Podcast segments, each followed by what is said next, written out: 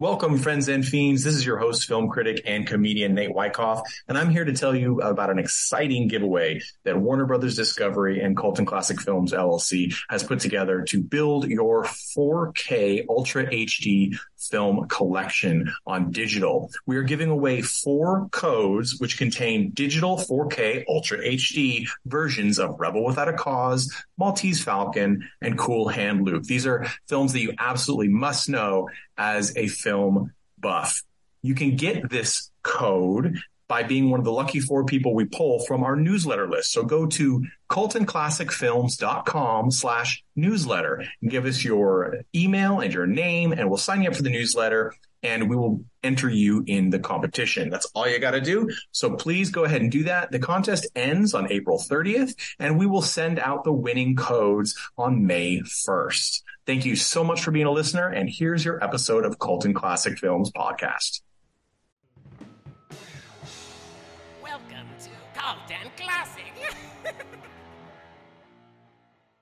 Welcome, friends and fiends, to a brand new episode of Cult and Classic Films Podcast, the podcast where we bring you two thematically linked films, one mainstream and one cult, and talk about them both. This is part two of our splash into the noir year uh, pairing. Yes, uh, last week we talked about the sort of legendary 1950 film Sunset Boulevard.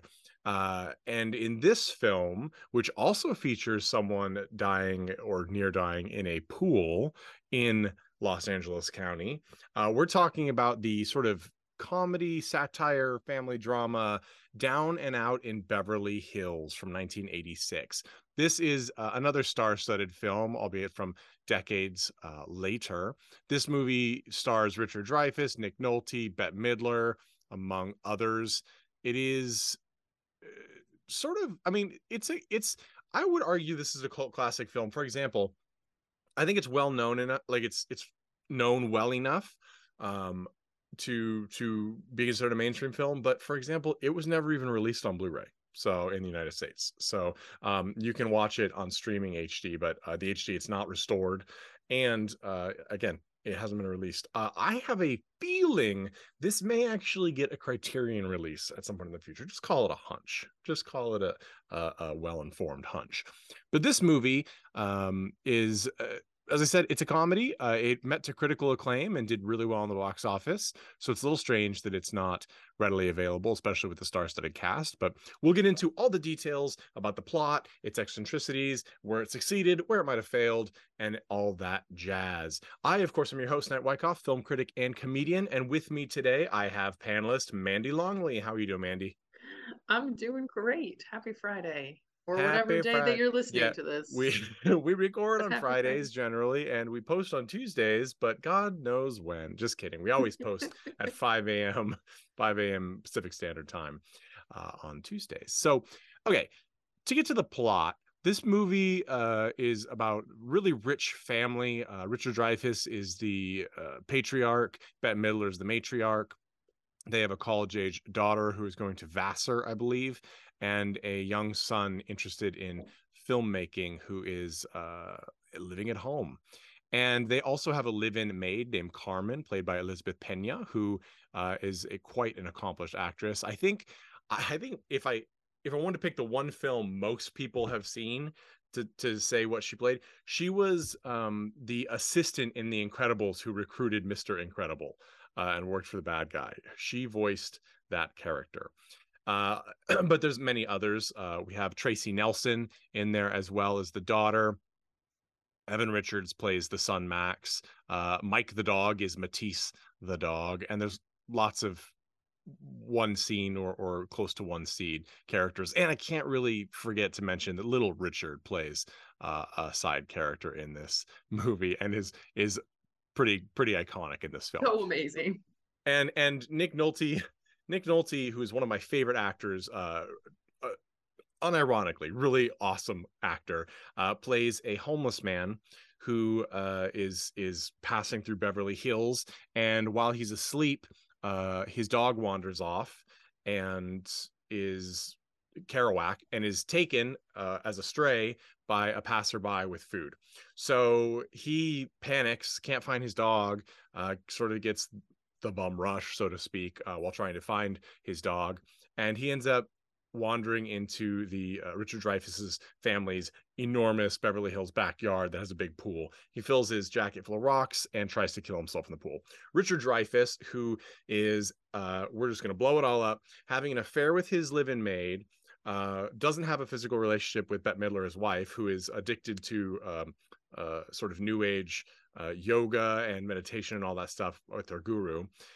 Uh, he sees this man fall into his pool and he rushes out to save him and he does save him despite uh, jerry the nick nolte's character not wanting to be saved he ends up taking nick nolte's character in and it's this really interesting farce about um like wealthy society because no one in the wealthy family is happy. The daughter is not eating uh she seems to have some sort of eating disorder. She's also very annoyingly 20 or thereabouts um really really uh uh I was written of, really well. Yes very yes. very recognizable right off the bat sort of you know the kind of person that would walk into the room and go i'm vegan and then proceed to sort of berate everybody about it.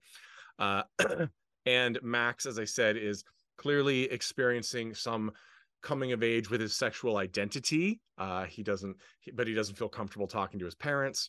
Bette Midler and and Richard Dreyfuss's characters are again sort of not communicating effectively. He's having an affair. She's uh, just shopping to fill the void.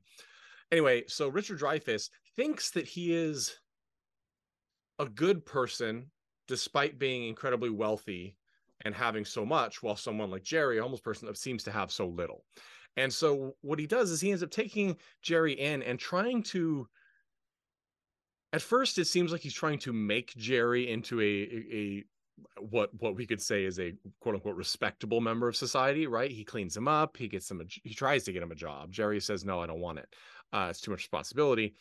And jerry tells them spins them these these yarns about how essentially he was like used to be rich uh used to be kind of a star he was an actor uh, he was a writer um he has uh i think he i don't think he ever told them he was a writer i think that's the only thing that you actually find out from a third party it's true which but makes he told them that his sister true. had leukemia he told and, them that yep. he'd driven a rolls royce when he was in grad school in london london he told mm-hmm. yeah, he told them all kinds of insane things in and response really... to like conversation or questions that he was directly yeah. asked. Right. And so it's... he wasn't like necessarily just making up a bunch of this stuff like a con artist on the street mm-hmm. so that they would give him money or take him home. Like they kind of pushed him for information, like, oh, like, have you ever ridden in a Rolls Royce? He's like, well, yeah, you know, like some crazy, yeah, crazy bullshit. One. Yeah. Right. um, and then he's like, oh, you've ever like I think Richard Dreyfuss like asks him if he's ever been married, and he's like, "Oh yeah, twice." And then like they're drunk, and he's like, "You actually ever been married?" He's like, "No." like, yeah. So and clearly, he's just coming up with shit like off the cuff, like when he's being prodded. It's really hard to tell, right? We don't really know anything what if mm-hmm. anything is true or not because he the does only have... real thing that you know is that he used to be a writer because we a assume, third party came up. someone walked up and said, "I remember you at Sundance," right? Yeah. And he also can quote uh, famous monologues mm-hmm. as one might expect an actor and maybe a writer, uh, a, a, a, film or a stage writer. Mm-hmm. And mm-hmm. he can play the piano beautifully and he's clearly educated. So, and he can give an amazing massage.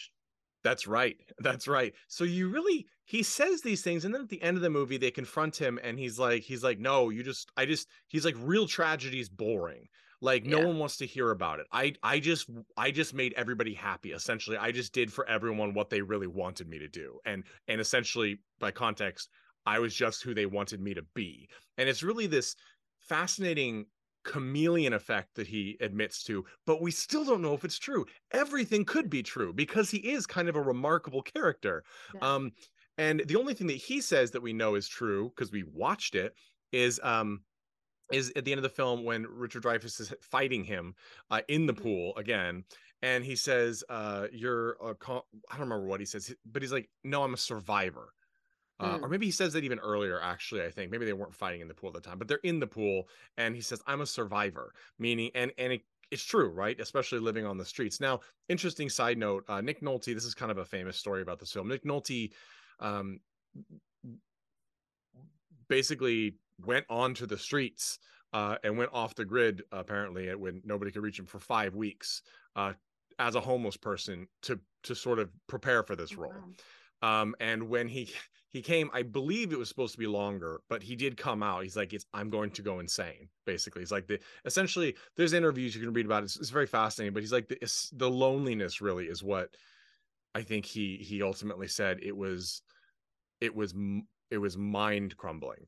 Uh, how and how how bizarre it is, and how alone you are, and how just desperately empty the your your days are. And mm-hmm. it's it's fascinating this character then jerry because one by the way he does an amazing job. I mean physically he, i mean i lived in southern california. I lived in orange county for quite a time. And and and of course down here in the desert there are a lot of homeless people because part of the year at least there it's a decent environment to live in.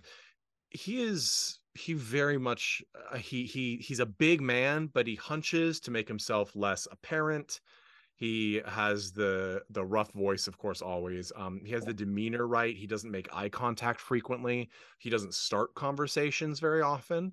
Uh, it's, it's just a very, very accurate feeling uh, role.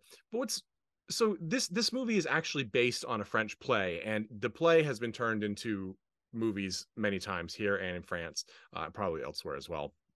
Um, I want to talk a little more about uh, the the plot and how it progresses before we get into um, the play. The I, am not going to terrify everyone with my horrible French pronunciation, but um, the translated the original play is uh, Boudu saved from drowning. So uh, and it takes place in France. So this does transplant it to Beverly Hills. Through I loved Mandy how in in our text chain leading up to this, you said this movie could have been titled. What did you say? Jerry sleeps with everyone, or Jerry yeah, has sex with everyone. Jerry has sex with everyone. It's because he sort of does, um, right? Like it's interesting too. He knows that that um, Richard Dreyfuss's character is having an affair with the the maid, and the maid seems to be very much sort of in a not just a fling but like love relationship with him, mm-hmm. uh, and I mean, inf- everyone has different views on infidelity. I, I think Cult and Classic Films podcast does not condone infidelity, um, but it does present it in a not black and white scenario. He tries to be physical with his wife; she doesn't want anything to do with it. It is a clearly there are many factors going on that like, we don't initially and, see. And I think that as you learn, like from Bette Midler's character, like I don't know, there's a blurry line of consensual non-monogamy going right. on. She's aware. She's aware, and she's like almost encouraging of it because she's hoping it will relight his spark for her as well. So it's like she's not stopping it. She's aware of it. She's not necessarily even super outwardly upset about it. But then again, it hasn't been discussed between the two primary partners in that marriage, exactly. and therefore not actually consensual non-monogamy.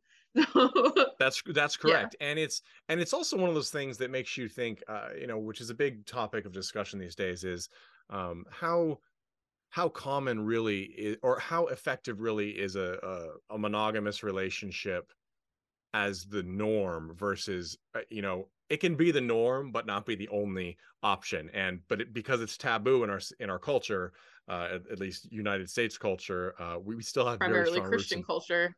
Christian puritanical like, background. Like, yeah. Um. Other I like I I believe like uh the other major religions are also fairly frowning mm. upon at least female non monogamy. Uh. Yeah. Men were. That's true. That's probably true. And even a little I, more leeway. I don't know I how remember... that exactly works out because they're usually having sex with a woman because having sex with a man is not okay. Right. most that's of right. them. But yes, it's just like it... very much a double standard. Uh, oh, yeah well and it's interesting you have um so so as as mentioned at the beginning this is i think fairly clearly meant primarily as a satire sort of lambasting the rich uh in mm-hmm. our society. And it's shocking i mean it shouldn't be but it is shocking how i mean this movie is uh almost 40 years old uh this how we we we really haven't gone anywhere different. This is absolutely still accurate. Uh mm-hmm. i have to say my wife and i were watching this and and my wife is a long time as like a lifelong california resident was like cringing at all of the um decor because she's like this this is what i grew up w- around. Like this is it. Mm-hmm. um and it's so true. Uh, it just really nails it like but, the armchair upholstered dining room table oh chairs. God, That's what like really jumped out at me. It's like weird. Everything is like a beige or a like or a, a sort of fleshy pink or maybe a really muted mint mm-hmm. turquoise mm-hmm. mix.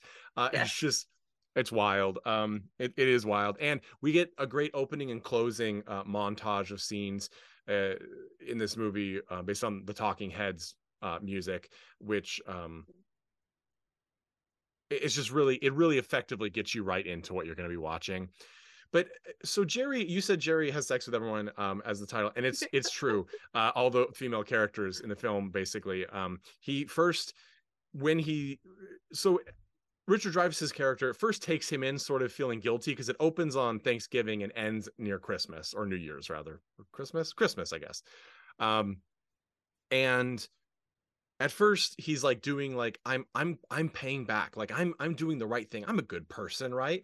Uh and then it sort of he ends up kind of living vicariously through Nick Nolte as like a homeless adjacent man uh yeah. and, that gives him a sense of freedom right like he goes and spends the night with a bunch of beach bums uh uh you know forgive the term but uh people who are are are homeless and living on the beach uh, with Jerry and he gets drunk and seems to have a great time and that's where he he comes clean although Jerry knows about the uh, fling he's having with his housekeeper and then and he's actually says he's like actually I think my wife should have one too like it will loosen her up it'll basically this is sort of the same thing she said about him having it she he mm-hmm. hoped that it would sort of get her back in the swing of things and mm-hmm. shortly thereafter she has an affair with jerry uh and and i don't it's not really clear that that richard dreyfuss's character ever directly knows about that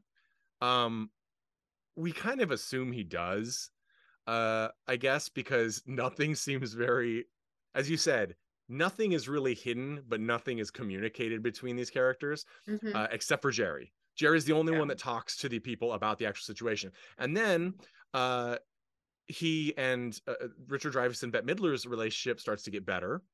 Mm-hmm. A- a- after that point, at which point Jerry starts to have an affair with Carmen, the housekeeper. Not an affair; they're neither of them are married. Starts to have a sexual relationship with Carmen, um, because which she initiates because she's jealous, right? Like because revenge. all of a sudden, right, revenge yeah. sex, and uh, and which of course infuriates Richard. It's the one thing that actually then infuriates Richard Dreyfuss's character, which of course. Right. You know, it brings up the comment like, well, he's he's having a relationship with his wife who he loves, but now he's jealous because his mistress is having a relationship.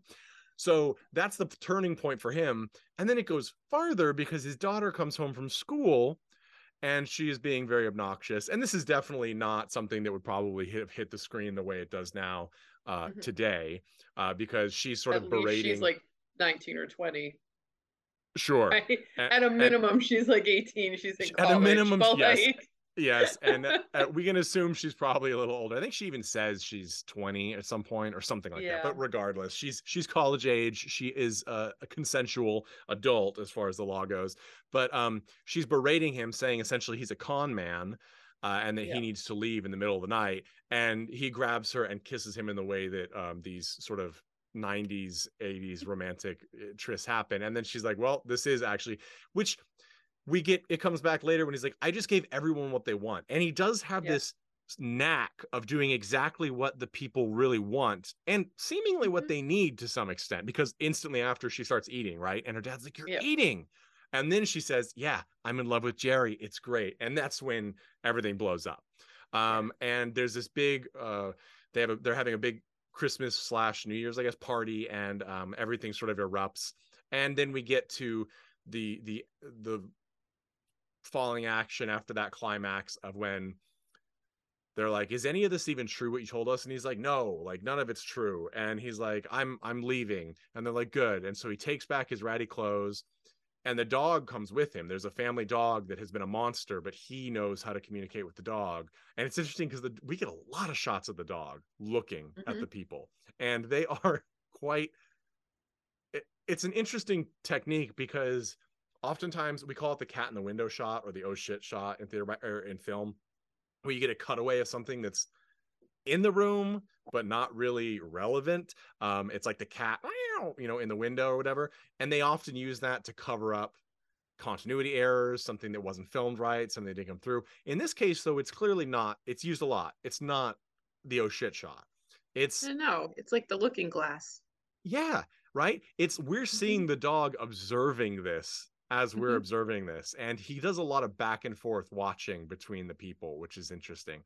Um, but they send and Matisse. mirroring of uh, affairs. totally, totally. That that had me laughing a lot. It, the, and the movie is funny. I I, yeah. I, laughed a lot at this movie.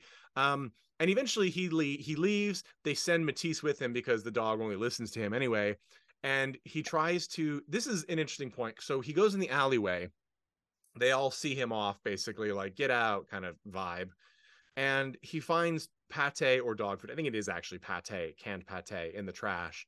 And he's like, "Come on, Matisse, this is the good stuff." And Matisse is like, "I don't want that." And he's like, "No, it's good." And then he finds that he can't make himself eat it anymore. And then the family shows up and they all start cracking smiles. And he's like, "Let's have some espresso, Matisse." And he goes back in, and they all file back in the backyard. And then the door closes. And interestingly enough, in the background, we see a homeless person wheeling a shop cart shopping cart farther down. So it's an interesting it's an interesting choice in endings. The first thing that struck me about this ending is it was it, it's I it's what I call a pretty woman ending. Right? I doubted instantly because I actually hadn't seen this film before. Uh, I doubted instantly that this was how it was intended originally to end.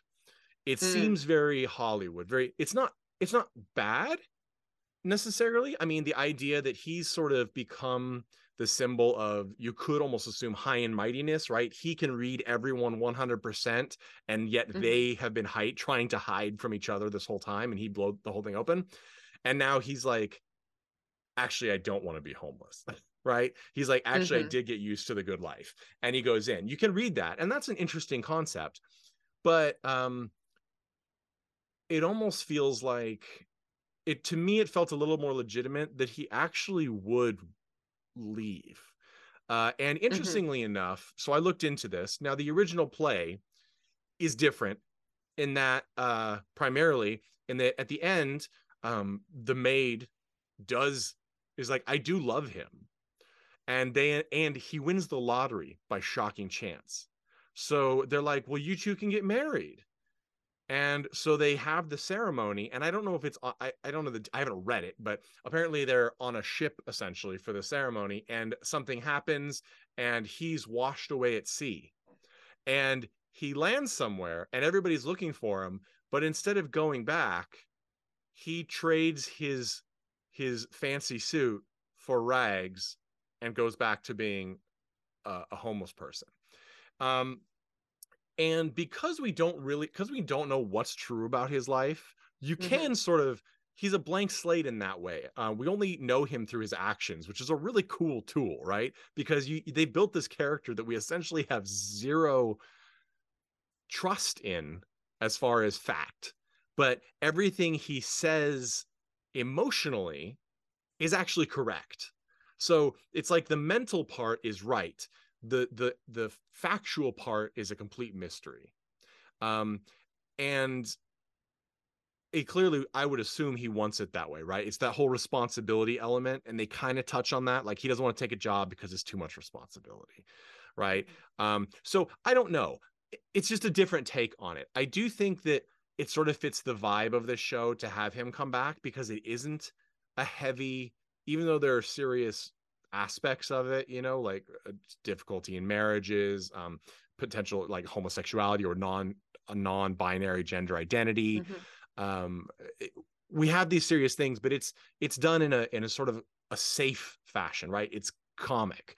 Um i don't think it really i don't think it i think it does a good job of not ever like attacking anybody but the most affluent.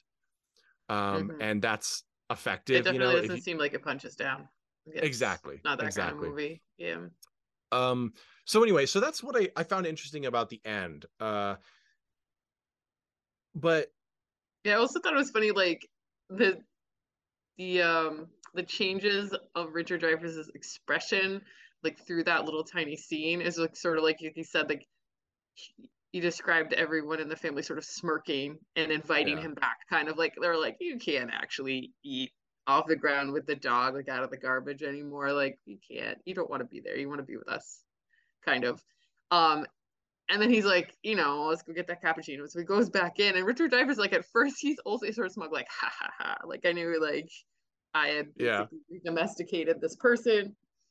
Uh, you know, he's got a taste of the good life, and he doesn't want to go back. And I, you know, haha, like almost like one over on him. And then like as he's walking back in, he's like the last one that goes in, and he's walking back in. He sort of has this like, oh shit, look on his face. Like, right. what have I done to myself? Like, this is a permanent fixture. Other, yeah other than my daughter going back to not eating because her heart is broken and she was basically like i don't know not assaulted but like had one pulled over on her kind she of she was coerced yeah coerced a uh, unsincere partner um well, other than to that, be fair we don't like even really know. pretty, there's pretty yeah and, and as far as the unsincere partner it's kind of strange because we don't really know. He didn't he yeah, literally said nothing. He said yeah, nothing. that's um, true. so it's interesting and and it does make you think that this is this family is going to continue in some form altogether right? Mm-hmm. like they're they're going to have some sort of uh, strange relationship. Uh i think of anybody who's watched the most recent season of rick and morty has seen has seen the the scene where is it rick's parents? Well obviously it must it must be um not rick's parents rather uh uh morty's dad's jerry's parents come and they have with them a young black man. And uh basically it comes out like so who is this? And like oh well he's he's our lover and they've taken him as their third you know polyamorous partner and yeah. it's made their life so much better and of They're course triad. everybody else is like yeah. right yeah. is shocked so it's it's sort of like is that th- that kind of gives you the vibe. We don't know what relationships will carry on in what form, but there's going to be some strange, both sexual and non-sexual relationship happening in this house. Like they are dysfunctional, and with him, they are seemingly more functional. Uh, and it is so it's a very interesting, like it's just a very interesting movie that way. And to talk about some of the things that had me cracking up that are just br- but also some things that just turn my stomach because they're funny and they shouldn't be because they're so real is uh one of the early on there's a big dinner party at the at the house their thanksgiving like, party it was their thanksgiving party and like it's dinner, got one set which makes it even worse Oh, it's so rough. It's so rough. And it's what prompts Richard Dreyfuss's character to feel kind of guilty, right? That sort of potentially prompts him to take in this person. Um, and it's sort of got this. It's just, for example, Carmen, who is treated as part like not she's she's a she's a maid, but it's that whole like, well, you're part of the family too, kind of like it's there's always a hierarchy, and that comes into play. Um, but she's serving the food, and I don't know if it was one of the it was the grandparent or somebody else said like, um, uh, so how are you? And it's like, oh, my my brother is is still in uh, I think she said Mexico um, or somewhere South American. I don't know where her character's from. I don't remember. But uh, but he's he's trying to come here, but he has to. It's hard. He has to find work. And like, oh, what does he do? And it's like he she could he cuts sugar cane, and so maybe it's it's it's Cuba or something. And she says, um, and and one of them goes, well, not much call for that in Los Angeles, and they all laugh, and you're just like, this is so that just it's so it's so myopic and narrow and completely just shits on the struggle of people who are not affluent and not lucky essentially um mm-hmm. and we get things like that all throughout this movie and which is why it's so much fun when after uh, Carmen and Jerry have sexual relations, he's given her a bunch of Marxist and communist books, and yeah. she starts putting the posters up in her room. And like when Richard Dreyfuss comes in as like one of their nightly dalliances, she's like, "No, you you just think of me as like the the you were the boss, you were the you're you the colonizer, the, you're the colonizer, and I'm just the child that will do whatever you want and no more." And he's like, "What the hell?" Like, and I loved that sort of, and she she literally wears like um Che Guevara like fatigues the rest of the movie, even though she's she's working, which I love. Um, and and that's just a, this great moment that of course richard dreyfuss has wanted this but now he's invited this in his house and now it's sort of unraveling the the comforts he had right um that that that really are bourgeois and yeah. uh and and he does things like the the balls like he at certain points says um near the end like uh like the the the Mexicans are are are threatening to strike or you know they're revolting or whatever because his his wealth comes from making hangers for hotel chains and his plant is in Mexico. And he's saying this and yet he's sleeping with his uh Latina maid who has who doesn't have a green card and whose family is still out of the country and wants to come in. Like her the, the brother amount... is looking for work looking for work. And, and at this point, he's offering so many jobs. Owns a factory. That's right. And we find out later he owns trailer parks. He yes. owns land. So he's like, and and he's and he's not offering jobs to her, the mm. woman who uh to be coarse is polishing his... his... dick. Right. I mean, he's, he's not offering anything polishing more than the silverware. Right. And and yet he's offering it to this homeless person that he just happened to take in who essentially didn't want anything. I loved I mean he's white. He, right, so. exactly. Right. He's white. And Richard Dreyfuss sees himself in this person. Like he says at one point, like, there for the grace of God go I, right? And yeah. to which Bette Midler's character's like, oh please. But at the same time, he kind of does. And I honestly thought that's where this movie was going, and I was a little disappointed that like Richard Dreyfuss's character didn't end up on the street.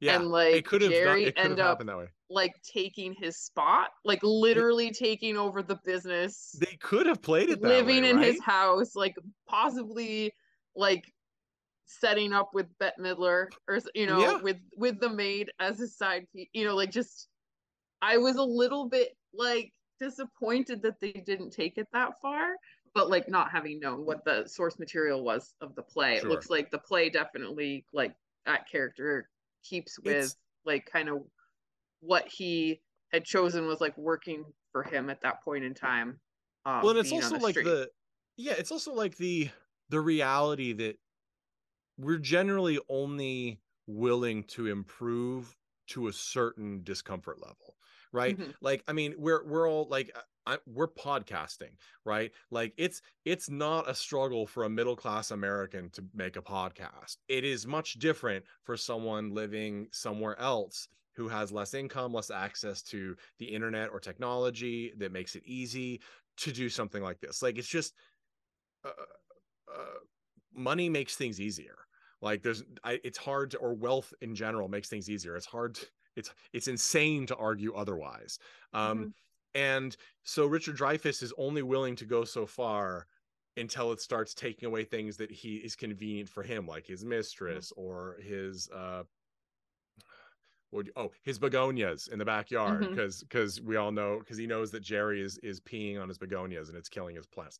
Um, but the things that are in this movie that are just they seem over the top, but they're shockingly accurate. You know, like um his his his landscaper is Asian, and he's having he's looking stressed, and he and his landscaper goes to him and say, "Hey, you know, maybe you should take a vacation. Like I have a condo or whatever in like Hawaii. You can go use it." And it's sort of this.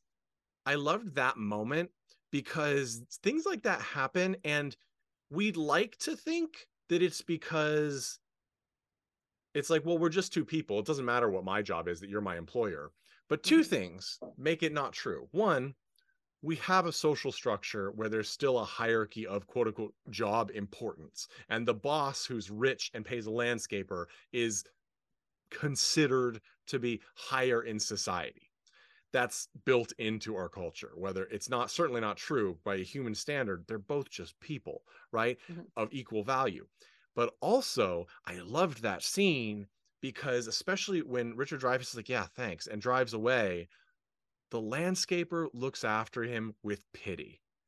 Mm. The hmm. landscaper who we would think of, especially in Southern California, it's treated as which we all use landscapers because we have lots of of plants to tend, grass to tend. I mean, especially down here, we're in a desert, right? Like, if you want anything to stay alive that's not a desert plant, which I think we should all have desert plants. But anyway, uh, it, it's hard. It's a very necessary and important and difficult job, and yet we treat it as sort of a. It's it's like we think of it as like a a low skill job, which it's not. But mm-hmm. this guy seems to probably have a better life and better life balance than the super rich guy who's employing him. And he recognizes that, is what that look seems to say. And I mm-hmm. loved that moment.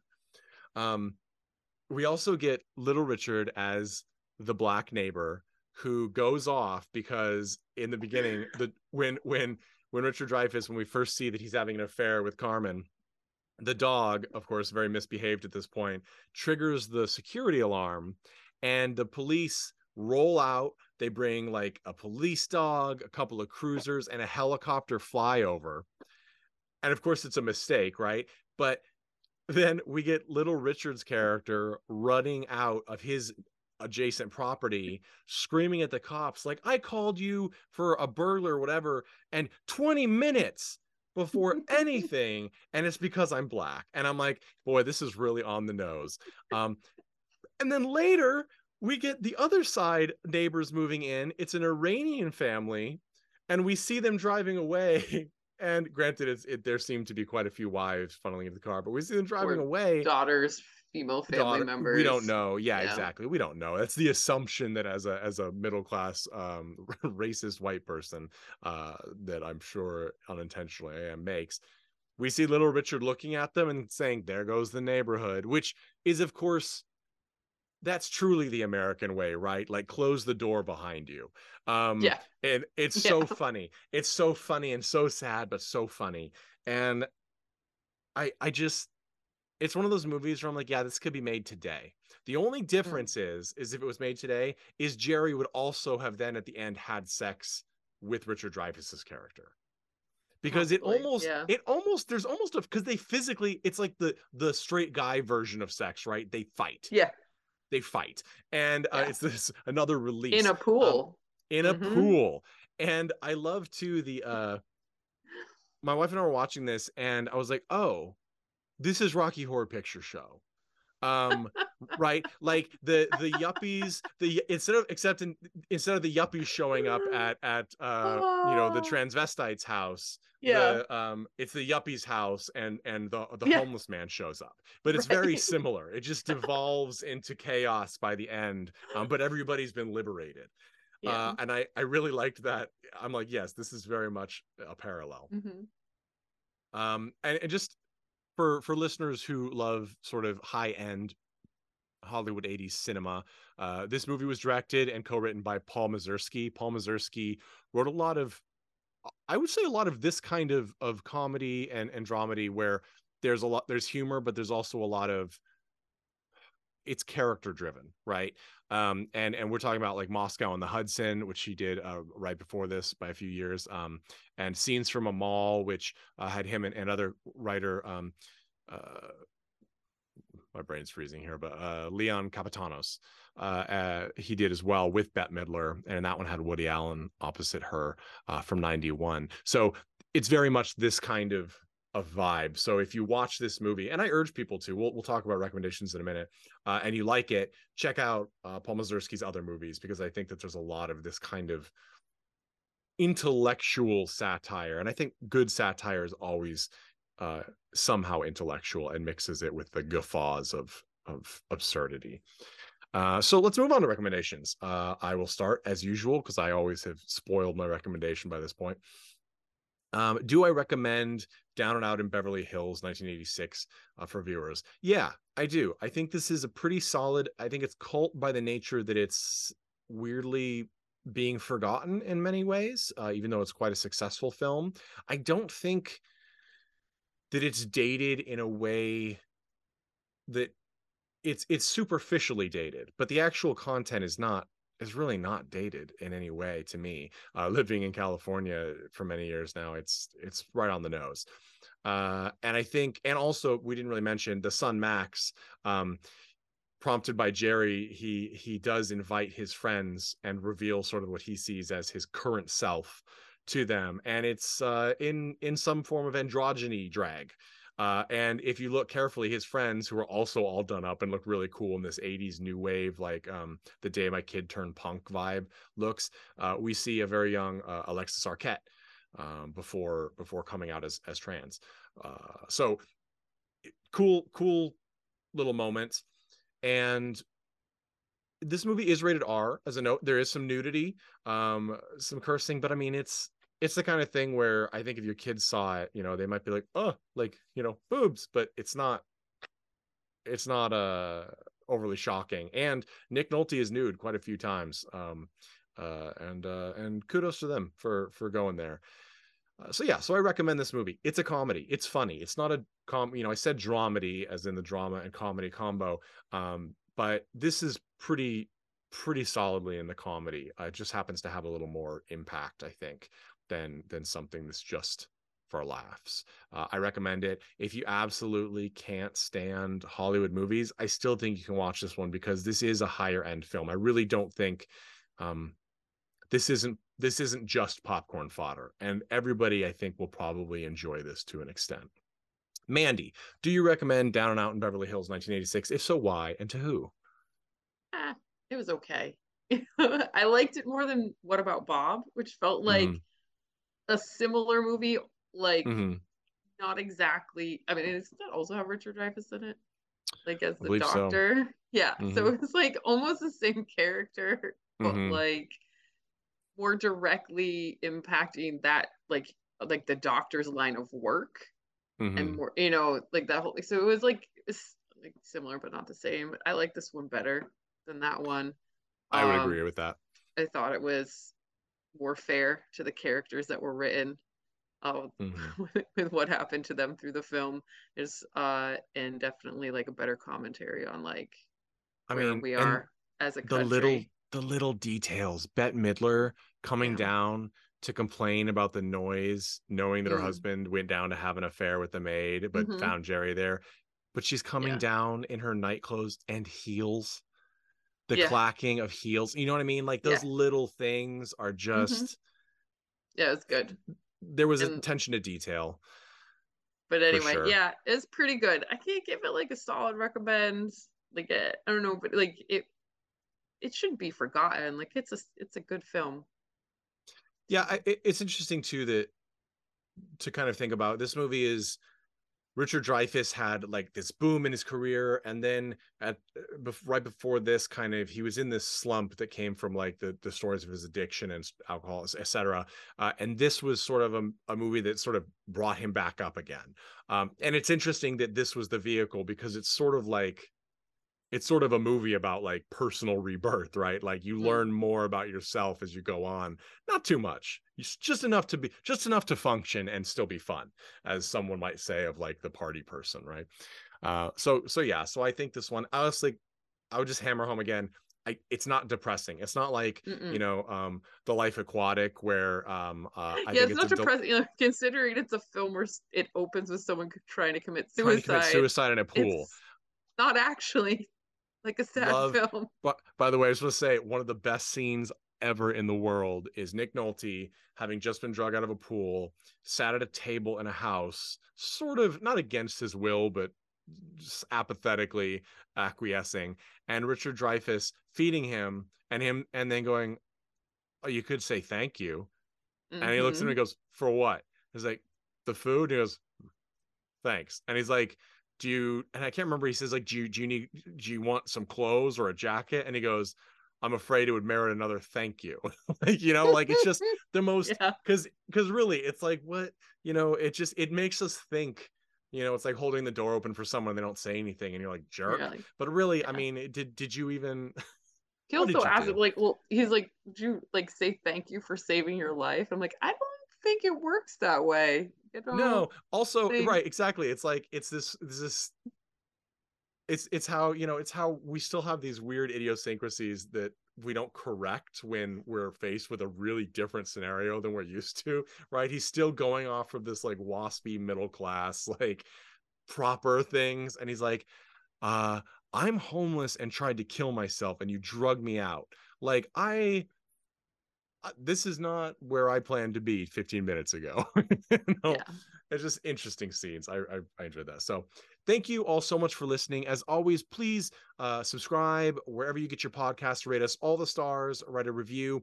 Uh, let us know if you'd like to see or hear something else. You can follow us on YouTube as well. We are slowly but surely bringing all these videos of our conversations up there. So if you prefer to watch, you can see our smiling faces go and visit our website sign up for our forthcoming newsletter at cultandclassicfilms.com we have lots of big things in store coming up.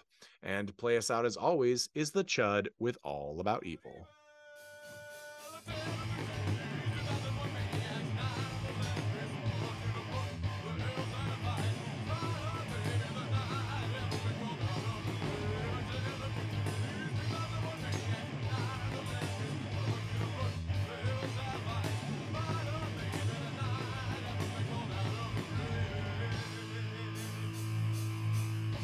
Hey everyone, thanks for listening to Cult and Classic Podcast. This podcast is important to me, but what's more important are the rights, privileges, and freedom from violence of everyone in this country and in this world. And that means supporting Black Lives Matter. If you'd like to make a donation, please go ahead and visit cultandclassicpodcast.com where we have a list of places you can donate and help out.